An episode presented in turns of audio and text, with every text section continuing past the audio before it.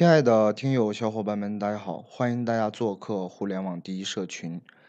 一边学习，一边实操，一边赚钱。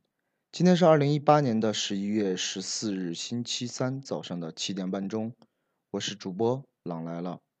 继续和大家聊互联网，聊创业，聊项目，聊变现。那么今天和大家聊的一个话题呢，要从一个创业节目说起。这个创业节目呢，可能是一些老的创业者，啊，比如说像我这样的八零后的创业者，会看过这一档节目。它是在央视二台收视率非常高的一档创业节目。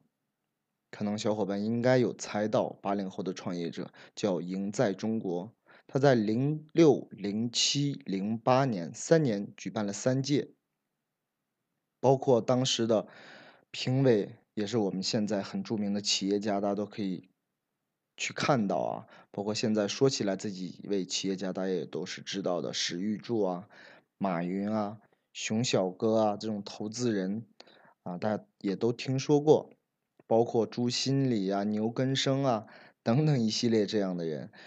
在当时呢，也是特别有名的企业家，乃至今天的企业依旧做得非常好。那么呢，在第一季的时候，我进入互联网这个行业，也是因为看了《赢在中国》这一档节目而受到的强烈的影响，所以说后来从事了互联网这个行业。那么在第一季的时候呢，印象特别深的一位创业者，他获得了《赢在中国》第一季的。季军，啊，就是创办现在同城旅游城市那个行程的城啊，同城旅游网的吴志祥，我对这个哥们儿呢印象特别深，他好像也是一位八零后吧，也是一位八零后，呃，我记得应该是八零八一年的这样子，然后呢，他的幽默风趣而且镇定，在。整个创业节目当中，这你印象特别深刻。当时也想不到同城旅游会做到如今的，在中国旅游界旅游网、旅游互联网平台的第三名啊！除了携程、去哪儿，那下来就是同城旅游了。呃，说起来，这个创业者呢，要谈到一个话题。就是他们旗下又做了一款叫“同城生活”的这么一个产品，无形当中我也是在听三十六课这个科技创业频道、互联网创业频道的里面呢有听到，然后呢他在做同城旅游，呃，在做同城生活，哎，我突然想到，貌似某些东西呢和我们第一社群后期要做的一些事情呢，会有一定的关联。当然呢是没有冲突啊，因为一个市场如果说足够大的话，不论是大平台还是小平台，还是，呃，总而言之吧，对于商业这一块，如果说这个行业足够的大，有足够的远景，任何做商业的人都会去进入到里头，就像十年前的百团大战一样，在零零九一零年的时候，互联网的移动互联网还没有出现时候，在团购网站。啊，可能有线上全网推的平台，全国城市去推，也有在本地来做团购网，太多太多。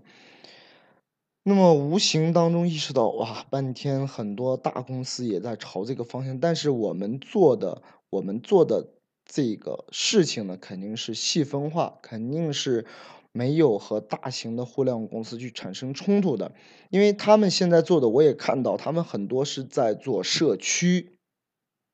拿社区作为一个切入点，包括社区系统的话，我记得前两期做分享的时候有和大家聊过，现在很多的。呃，互联网公司在开发基于物业社区的服务系统啊，里面包含了物业费呀、水电费呀，包括商业入口的购买入口都有做到。那这些是大公司来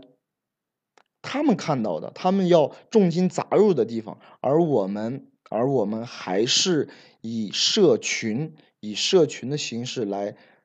轻运营。来细运营，来落地细化、差异化、高度差异化的一个方式呢？通过社群，在社区里头去招募我们的社群的群主的方式，最后再结合实体商业的一个消费，这么的一个模式。可能他们的模式，因为我大概也看了很多的平台啊，包括一些大公司，他们真的是在往这个方向去走。他们同样呢，很多也是在对接线上的流量入口。你像同城啊生活，它这样做的话，那肯定是要对接它的同城旅游，对吧？因为一个社区里头，肯定每年当中都会。啊，家庭啊，情侣啊，刚结婚的这样都会有出去旅游，那么他会对接他的一些相关的行业。那我们同样，我们也做我们垂直领域的行业，那就是本地生活。当然，它叫同城活，肯定会有一些业务上面的一些不同点，但是运营模式呢，肯定是完全不同的。那也是我们在三年，呃，因为一直说。互联网人有一个小小的平台梦，那可能我会，包括我们的 team 会坚持这个理想，坚持这个梦想，用三年的时间来走我们想走的路，来实现我们想实现的梦想。那好吧，那今天的分享就到这里。我们今天晚上的八点会在喜马拉雅直播间和小伙伴们聊聊创业，聊聊互联网，聊聊关于人生。啊，可能说的有点大了，就是说说互联网，聊聊互联网那些事儿，说说创业的这些事儿吧。然后呢，我们还有一个自己的社群，大家可以加微信三幺二二四六二六六二，也可以关注我们的公众号，这两天正在改版，互联网第一社群。嗯，好吧，今天的这一期分享就到这里，我们下期再见。